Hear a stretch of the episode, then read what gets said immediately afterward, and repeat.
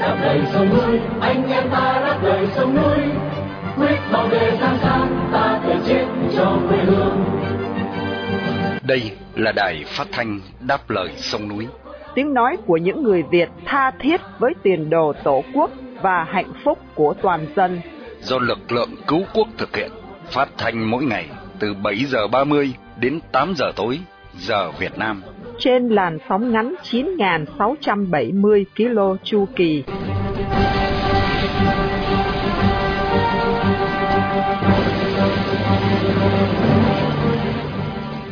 Mỹ Linh xin kính chào quý thính giả. Trong buổi phát thanh hôm nay, Chủ nhật ngày 23 tháng 4 năm 2023 và là buổi phát thanh lần thứ 4362 của Đài Đáp Lời Sông Núi. Sau phần tóm lược những tin quan trọng trong ngày, mời quý thính giả theo dõi tiết mục Việt Nam tuần qua. Giữa chương trình là phần nói với người Cộng sản và sau cùng là tiết mục trả lời thư tín. Đặc biệt chương trình phát thanh hôm nay để vinh danh anh Nguyễn Viết Dũng, một người Việt yêu nước đang bị giam cầm trong ngục tù Cộng sản. Sau đây, mời quý thính giả theo dõi bản tin tóm lược với Khánh Ngọc và Nguyên Khải.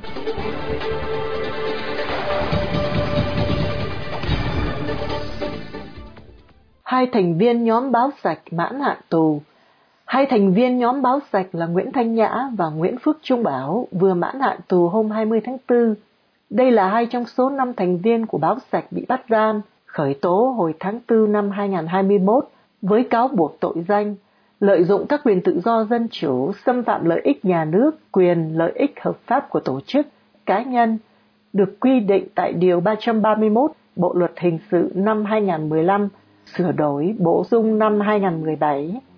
Ông Nguyễn Thanh Nhã sinh năm 1980, cư trú tại Sài Gòn và ông Nguyễn Phước Trung Bảo sinh năm 1982, cư trú thành phố Đà Nẵng, bị tòa án thành phố Cần Thơ kết án mỗi người 2 năm tù giam trong phiên xử hồi tháng 1 2022. Cùng bị kết án với hai nhà báo trên còn có các nhà báo Trương Châu Hữu Danh 4 năm 6 tháng tù, hai ông Đoàn Kiên Giang, Lê Thế Thắng mỗi người 3 năm tù giam. Nhóm báo sạch cũng bị cáo buộc chiếm đoạt các tài liệu mật. Báo sạch quy tụ một số nhà báo, phóng viên từng làm việc trong các tòa báo nhà nước, đưa tin, bình luận về các vấn đề thời sự Việt Nam và phổ biến trên các trang mạng truyền thông xã hội.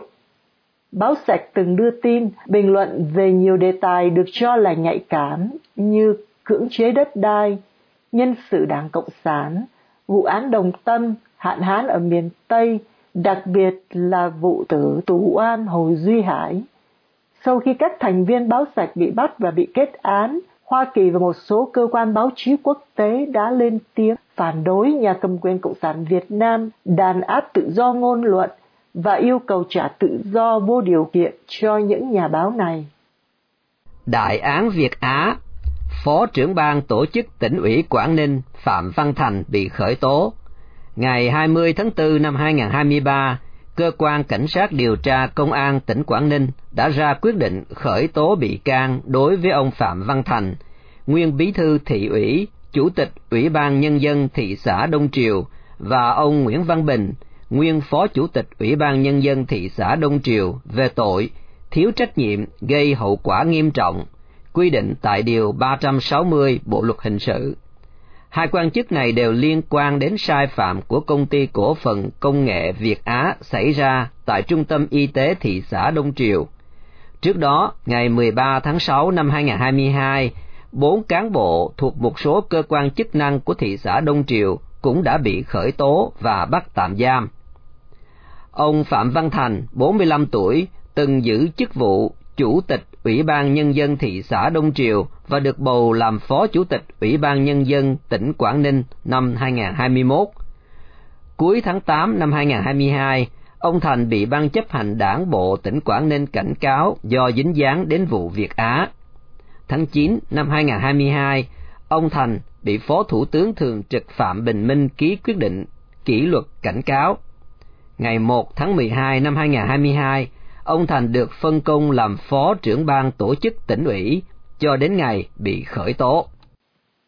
Tổng thư ký NATO tái khẳng định Ukraine sẽ gia nhập liên minh. Hôm 21 tháng 4 tại cuộc họp báo các bộ trưởng quốc phòng về viện trợ quân sự cho Ukraine diễn ra tại căn cứ không quân Ramstein, Đức, Tổng thư ký NATO khẳng định tất cả các nước thành viên NATO đã đồng ý để Ukraine gia nhập liên minh sau khi chiến sự kết thúc. Ông Stoltenberg nói rằng khi chiến tranh ở Ukraine kết thúc, khi phải có sự răn đe để ngăn chặn các cuộc tấn công mới và bảo đảm lịch sử không lặp lại, Tổng thư ký NATO cũng thừa nhận không thể xác định thời điểm và phương thức kết thúc chiến tranh và rằng nỗ lực gia nhập liên minh của Kiev không phải là ưu tiên trước mắt. Gia nhập liên minh sẽ mang lại cho Ukraine sự bảo vệ của Điều 5 Hiệp ước Bắc Đại Tây Dương, trong đó nói rằng tấn công vào một thành viên là một cuộc tấn công vào tất cả khối. Trung Cộng cảnh cáo Đài Loan chớ đùa với lửa. Ngoại trưởng Trung Cộng Tần Cương hôm 21 tháng 4 đưa ra lời cảnh báo Đài Loan và những nước ủng hộ Đài Loan rằng họ đang đùa với lửa khi thách thức quyết tâm của Bắc Kinh trong vấn đề kiểm soát hòn đảo này. Tần Cương nói, vấn đề Đài Loan là cốt lõi trong các lợi ích cốt lõi của Trung Quốc. Chúng tôi sẽ không bao giờ lùi bước trước bất kỳ hành động nào làm suy yếu chủ quyền và an ninh của Trung Quốc. Những ai đùa với lửa trong vấn đề Đài Loan sẽ bị đốt cháy. Trong những năm gần đây, Bắc Kinh tăng cường áp lực quân sự và cô lập ngoại giao đối với Đài Loan. Điều máy bay chiến đấu và tàu hải quân tới hòn đảo này gần như hàng ngày. Bên cạnh đó, Đài Bắc cũng gia tăng các hoạt động ngoại giao và củng cố các liên minh của Hoa Kỳ ở châu Á nhằm đáp trả sự hiện diện đang gia tăng của quân đội Bắc Kinh. Các hoạt động quân sự và ngôn ngữ ngoại giao ngày càng hiếu chiến của Trung Cộng ngày càng dấy lên những lo ngại xung đột về vũ lực trên hòn đảo này.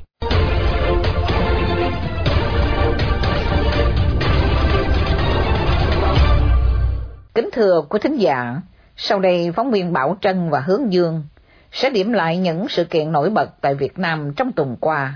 Xin nhường lời cho chị Bảo Trân.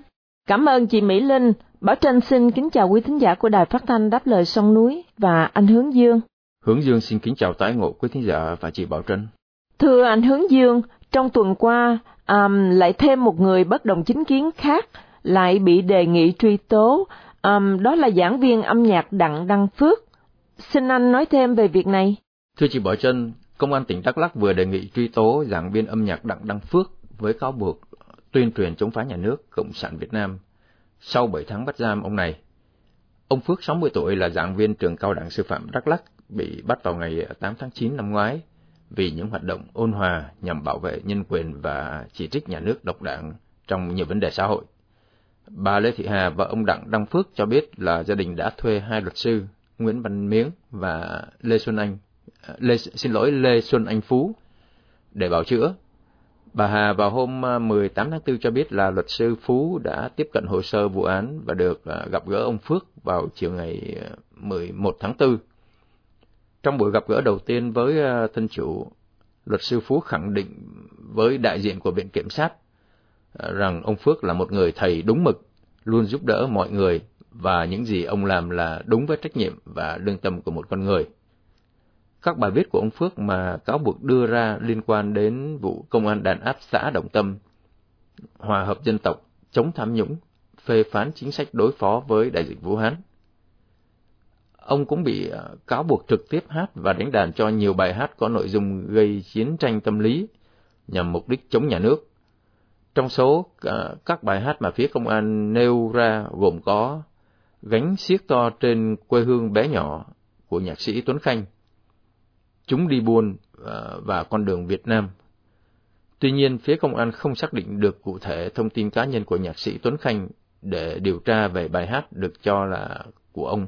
Thưa anh, um, tin về ông Đường Văn Thái bị Cộng sản Việt Nam bắt giữ và dẫn độ về Việt Nam uh, cũng đã gây ra xôn xao dư luận trong tuần qua uh, và lực lượng cảnh sát đặc nhiệm của Thái Lan đã vào cuộc để điều tra. Việc này là như thế nào thưa anh? Lực lượng cảnh sát đặc nhiệm của Thái Lan đã mở cuộc điều tra về vụ bắt cóc ông Đường Văn Thái, là một người Việt tị nạn chính trị ở Bangkok nhưng đột nhiên ờ, xuất hiện ở Việt Nam. Cần biết là ông Đường Văn Thái, người thường xuyên đăng tải các bài chỉ trích nhiều quan chức lãnh đạo nhà nước Việt Nam, với gần 120.000 người theo dõi, đã bị mất tích ở gần nhà trọ thuộc tỉnh à, Pathum Thani vào chiều ngày 13 tháng 4. Qua ngày hôm sau, giới báo chí lệ đảng loan tin là công an tỉnh Hà Tĩnh đã bắt giữ ông này về tội xâm nhập trái phép vào ngày 14 tháng 4. Bà Grace Bùi, một nhà hoạt động nhân quyền, người Mỹ gốc Việt, đang sống ở Bangkok nhiều năm qua, cho biết lực lượng cảnh sát đặc nhiệm đã liên lạc với bà và nhóm bạn thân thiết của ông Thái để tìm hiểu thông tin về vụ việc và khả năng ông này bị bắt cóc bởi mật vụ Việt Nam. Bà Bùi cho biết vụ này lớn hơn vụ của nhà báo Trương Duy Nhất bị bắt cóc ở Bangkok năm 2019 à, ờ, vì vụ ông Nhất có an ninh Thái Lan giúp đỡ. Nhưng trong vụ này, cảnh sát Thái hoàn toàn không có dính líu. Bà cho biết thêm là song song với cuộc điều tra của cảnh sát Thái, nhóm của bà bắt đầu thu thập thông tin và các camera an ninh về đường đi của ông Đường Văn Thái trước khi bị mất tích để phản bác thông tin mà phía Việt Nam đưa ra. Mục tiêu của nhóm là lấy lại công bằng cho ông Đường Văn Thái, 41 tuổi, bảo vệ người tị nạn Việt Nam ở Thái Lan và cho thế giới biết rõ sự vi phạm nhân quyền của Hà Nội, cho dù quốc gia này đang là thành viên Hội đồng Nhân quyền Liên Hiệp Quốc, theo như bà nói. Và thưa anh, Viện Kiểm sát Đà Nẵng đã từ chối cho ông Bùi Tuấn Lâm uh, có luật sư bào chữa cho ông. Uh, xin anh nói thêm về việc này. Lý do được Viện Kiểm sát viện dẫn là ông Bùi Tuấn Lâm từ chối nhận sự bào chữa của luật sư.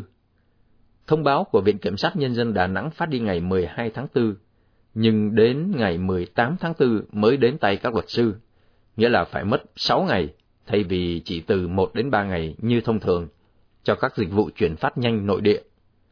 Bà Lê Thanh Lâm, vợ ông Bùi Tuấn Lâm, viết trên trang Facebook cá nhân rằng bà rất sốt ruột vì chưa được gặp chồng và bà mong chờ cuộc thăm gặp của luật sư để biết thêm uh, tin tức về ông, nhưng Viện Kiểm sát đã làm cho thời gian trôi một cách chậm chạp như vậy. Bà Lê Thanh Lâm nói rằng bà không tin chồng mình từ chối luật sư vì chính ông Lâm trước khi bị giải đi đã dặn vợ mời luật sư cho mình. Ông Bùi Tuấn Lâm, 39 tuổi, cựu thành viên Con đường Việt Nam, bị bắt ngày 7 tháng 9 năm 2022 với cáo buộc tuyên truyền chống nhà nước. Ông Lâm được cộng đồng mạng xã hội gọi là Thánh Rắc Hành sau khi đăng một video clip diễu nhại động tác rắc muối của đầu bếp Sorbet khi phục vụ món bò rát vàng cho Bộ trưởng Công an Tô Lâm khi ông này đi công du nước ngoài năm 2021.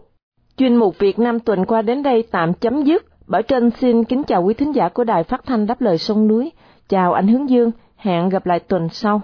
Hướng Dương cũng xin kính chào tạm biệt quý thính giả và chị Bảo Trân xin hẹn vào chủ nhật tuần tới cũng trong chuyên mục Việt Nam tuần qua.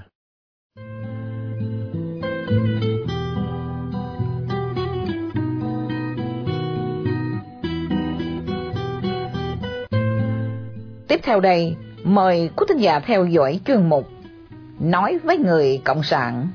Đây là diễn đàn để trình bày với các đảng viên Đảng Cộng sản Việt Nam, đặc biệt những người đang phục vụ trong guồng máy công an và bộ đội của chế độ hiện hành.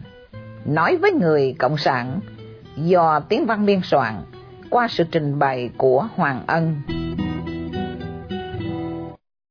Thưa quý vị đảng viên lâu năm cùng các bạn công an bộ đội thân mến, hôm 4 tháng 4 vừa qua tại Hà Nội, Võ Văn Thưởng, kẻ mới được Nguyễn Phú Trọng đặt vào chiếc ghế chủ tịch nước, đã nêu một đề nghị có ý muốn ông Tổng toàn quyền Úc David Hurley phải lưu tâm để ngăn cản, hạn chế các hoạt động của người Việt tại Úc muốn Việt Nam có tự do dân chủ. Đây là một hành động rất ngây ngô về mặt bang giao quốc tế. Nhưng chỉ hai ngày sau, ngày 6 tháng 4, nước Úc đã chính thức cho phát hành một đồng tiền đặc biệt 2 đô la Úc, làm đồng tiền tưởng niệm cuộc chiến tại Việt Nam. Điều đặc biệt hơn nữa, trên đồng tiền này có sự hiện diện nổi bật với màu thắm tươi của lá cờ quốc gia Việt Nam Cộng Hòa nền vàng ba sọc đỏ. Một điểm cũng rất đáng ghi nhận là đồng tiền này đã được chào đón một cách nồng nhiệt bởi giới sưu tầm kỷ vật trên khắp thế giới, khiến cho giá trị thị trường của đồng tiền tăng ngay lên trên 1.000 đô la Úc. Tháng tư luôn là tháng tưởng niệm đau thương chung của toàn dân hai miền Nam Bắc từ cuộc chiến tranh 20 năm do Cộng sản gây ra, nhưng cuộc chiến này đã mang lại trọn vẹn quyền lực độc tài cho đảng Hồ Tàu trên toàn đất nước Việt Nam.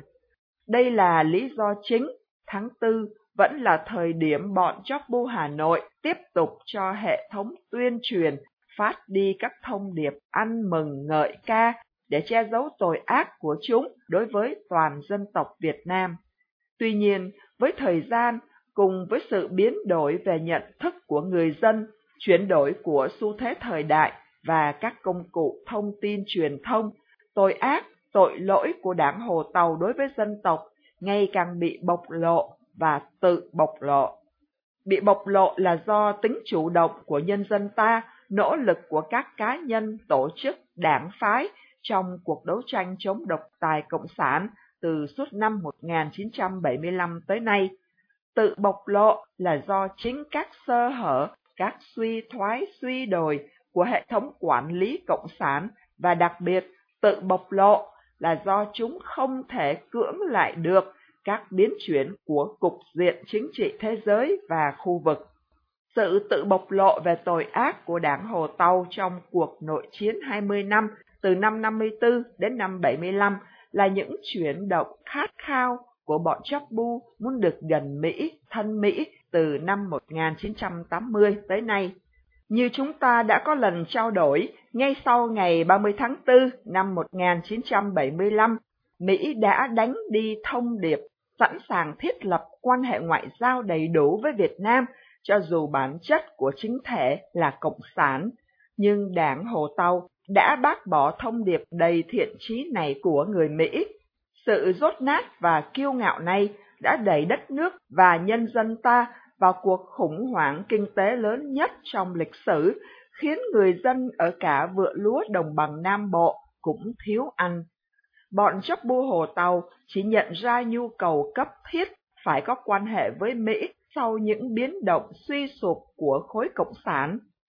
Sau nhiều cố gắng có tính nài nỉ hứa hẹn của bọn chấp bu cộng sản, Mỹ đã đồng ý bỏ cấm vận và thiết lập ngoại giao trở lại với Việt Nam vào năm 1995.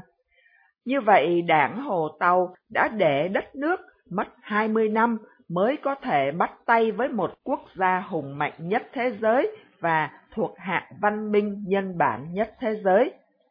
Tuy nhiên, nhìn vào thời điểm 30 tháng 4 năm 1975, chúng ta có thể hiểu sự kiêu ngạo và rốt nát của bọn chóc bu hồ tàu khi chúng bác bỏ thiện chí của người Mỹ đề nghị thiết lập quan hệ ngoại giao. Như chúng ta biết rõ, để huy động dân chúng vào cuộc chiến tranh huynh đệ tương tàn, chỉ nhằm phục vụ cho quyền lực, quyền lợi của chúng. Ngay từ những ngày đầu, bọn chóc bu của đảng Hồ Tàu đã dựng lên một sự kiện giả mạo là Mỹ xâm lược miền Nam Việt Nam. Đảng Hồ Tàu liên tục tẩy não, đầu độc dư luận miền Bắc và dư luận quốc tế bằng luận điệu chống Mỹ cứu nước, đồng thời bôi nhọ Mỹ và chính quyền Việt Nam Cộng Hòa bằng đủ mọi từ ngữ thấp kém xấu xa nhất. Chính sự giả trá và bôi nhọ này đã góp phần làm cho bọn chóc bu hồ tàu không dám thiết lập quan hệ với Mỹ vì sợ sự thất vọng tràn trề của một công luận đã bị đầu độc, sợ bản chất giả dối, giải phóng miền Nam chống Mỹ cứu nước của bọn chúng bị lật tẩy quá sớm. Nhưng nay, như chúng ta đã thấy cách đây hai tuần, Nguyễn Phú Trọng và những tên chóp bu khác đã tỏ ra hết sức mừng rỡ khi thấy ông Ngoại trưởng Mỹ tới Hà Nội và đồng ý cho phép Nguyễn Phú Trọng được tới thăm Mỹ lần thứ hai, bất chấp dư âm của tháng tư, luôn là tháng mà bọn chúng ăn mừng là đã thắng Mỹ. Tuần tới, chúng ta sẽ cùng tưởng niệm ngày 30 tháng 4 và sẽ nói thêm về lý do bọn chóp bu rất cần Mỹ. Đến đây, Hoàng Ân cùng Tiến Văn xin tạm biệt và hẹn quý vị quý bạn trong chương trình tuần sau. Đài phát thanh đáp lời sông núi. Quý thính giả đang nghe chương trình phát thanh đáp lời sông núi do lực lượng cứu quốc thực hiện từ ngày 15 tháng 5 năm 2011. Thính giả khắp nơi có thể nghe chương trình phát thanh trên YouTube, Facebook và website radio đáp lời sông núi viết tắt.com. Thính giả tại Hoa Kỳ có thể nghe đài qua số điện thoại 1 425 585 1550 hoặc 1 605 781 9802.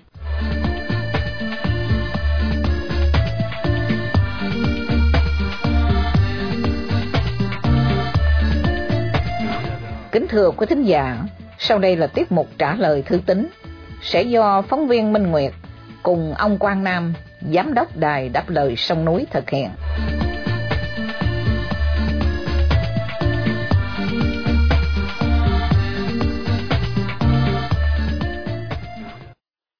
Minh Nguyệt xin kính chào quý thính giả đài đáp lời sông núi. Thưa quý thính giả, chúng tôi xin lựa chọn hai đề tài được nhiều thính giả quan tâm để trả lời cho chuyên mục trả lời thư tín tuần này. Đó là sự kiện cựu tù nhân lương tâm blogger Phạm Thanh Nghiên cùng gia đình sang Mỹ tị nạn và vụ xét xử một số quan chức trong vụ đại án chuyến bay giải cứu. Vì thời lượng phát sóng có hạn, nên như thường lệ, các thư khác của quý thính giả gửi đến, chúng tôi xin được trả lời qua email và điện thoại. Rất mong quý thính giả tiếp tục gửi ý kiến về cho chương trình. Mọi thư từ, câu hỏi xin vui lòng gửi vào hộp thư liên lạc chấm đáp lời sông núi viết tắt at gmail.com hoặc số điện thoại 408 663 9860. Chúng tôi sẽ hồi âm sớm nhất khi có thể. Đầu tiên, ông Dương Đình Việt ở Cà Mau hỏi, Thưa quý đài, sự kiện gia đình cựu tù nhân lương tâm Phạm Thanh Nghiên đến Mỹ đúng thời điểm Ngoại trưởng Hoa Kỳ Antony Blinken đến Việt Nam, liệu có phải là một sự trùng hợp ngẫu nhiên? Hay bà Nghiên được nhà nước Cộng sản Việt Nam lựa chọn để trao đổi với Mỹ trong chuyến thăm của Ngoại trưởng Mỹ lần này? Minh Nguyệt xin mời anh Quang Nam.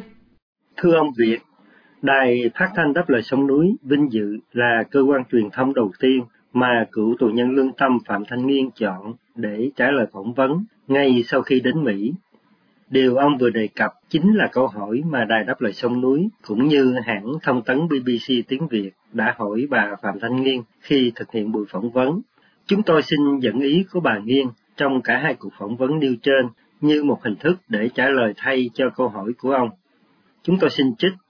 Thật ra tôi không biết chính xác tôi có phải là người được Cộng sản Việt Nam sử dụng để trao đổi trong câu chuyện ngoại giao giữa Mỹ và Việt Nam lần này hay không. Nhưng từ xưa tới nay, Cộng sản Việt Nam luôn có chiêu bài là dùng các công dân của mình, đặc biệt là các tù nhân lương tâm để trao đổi với Mỹ và phương Tây nhằm đạt được những lợi nhuận về kinh tế, thương mại hoặc đạt được điều gì đó mà họ muốn. Và danh sách những người sẽ bị trao đổi còn rất dài và tùy theo tính toán của nhà cầm quyền Cộng sản Việt Nam mà thôi. Nhưng có một điều chắc chắn tôi có thể khẳng định rằng tôi và bạn bè tôi tranh đấu cho đất nước Việt Nam vẫn luôn luôn trong tư thế là con tin để nhà nước này đổi chác với các quốc gia khác trong các hoạt động ngoại giao. Không có gì cay đắng bằng việc nhân dân của một quốc gia luôn bị đem ra sử dụng như một con tin để trao đổi cho quyền lợi và mục đích của một nhóm thiểu số cầm quyền. Xin hết trích.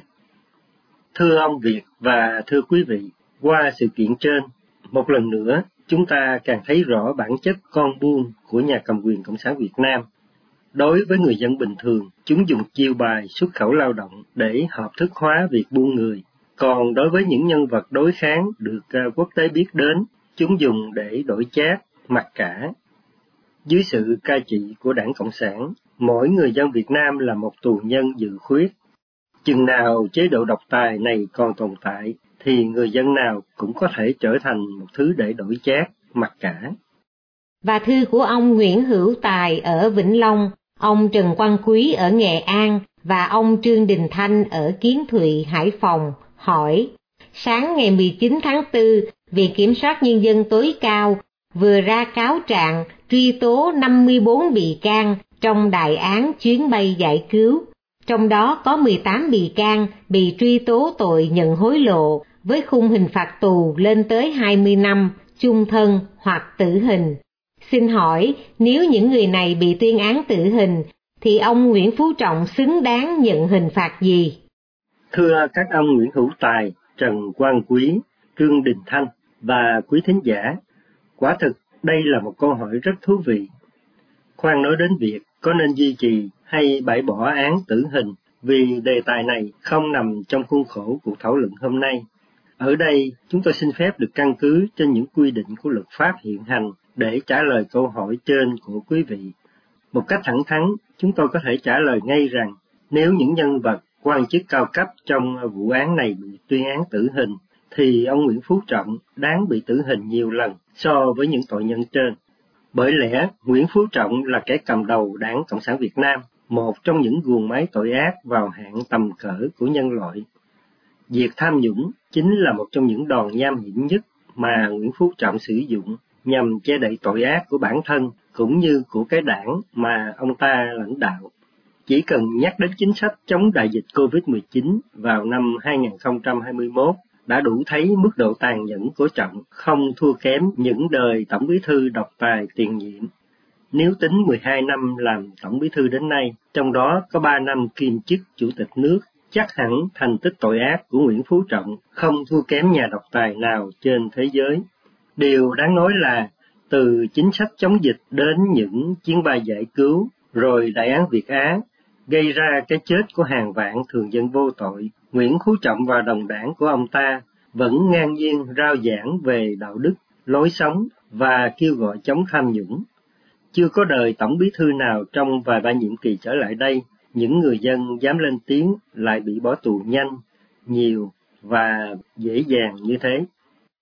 Dạ vâng, Minh Nguyệt xin cảm ơn quý vị đã theo dõi một trả lời thư tín của Đài Đáp Lời Sông Núi ngày hôm nay. Minh Nguyệt xin hẹn gặp lại quý vị và anh Quang Nam vào một trả lời thư tín kỳ tới. Xin mến chào tạm biệt. Vâng, Quang Nam xin à, cảm ơn chị Minh Nguyệt và xin hẹn gặp lại chị cùng quý thính giả trong tiết mục trả lời thư tín vào kỳ tới.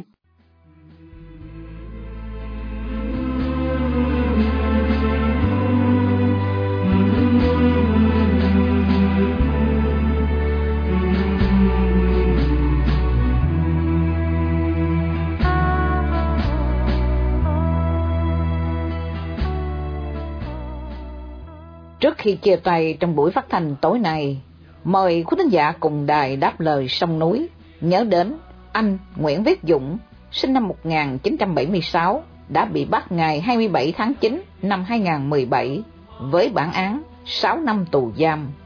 Một người Việt đang bị nhà cầm quyền cộng sản giam cầm trong ngục tù vì lòng yêu nước, lẽ phải và sự đóng góp tích cực vào tiến trình dân chủ hóa Việt Nam.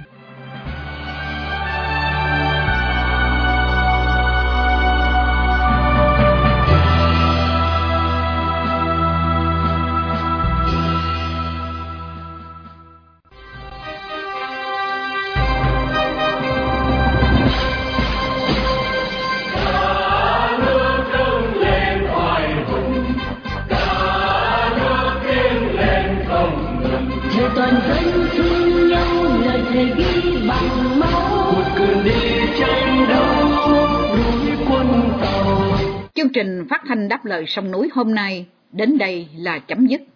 Hẹn gặp lại quý thính giả trong chương trình tối mai vào lúc 7 giờ 30.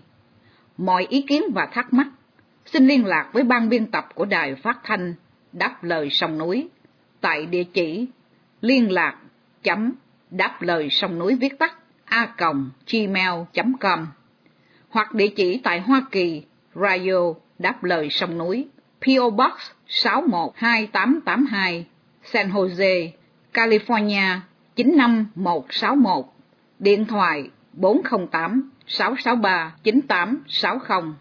Chi phí điều hành đài phát thanh đáp lời sông núi do đồng hương đóng góp, ủng hộ tài chánh xin ghi đáp lời sông núi và gửi về địa chỉ của đài hoặc qua PayPal trong website radio đáp lời sông núi viết tắt.com đóng góp tài chánh được miễn trừ thuế lợi tức. Cảm ơn quý thính giả đã theo dõi chương trình. Chúc quý vị một đêm thật bình an. Xin mến chào tạm biệt.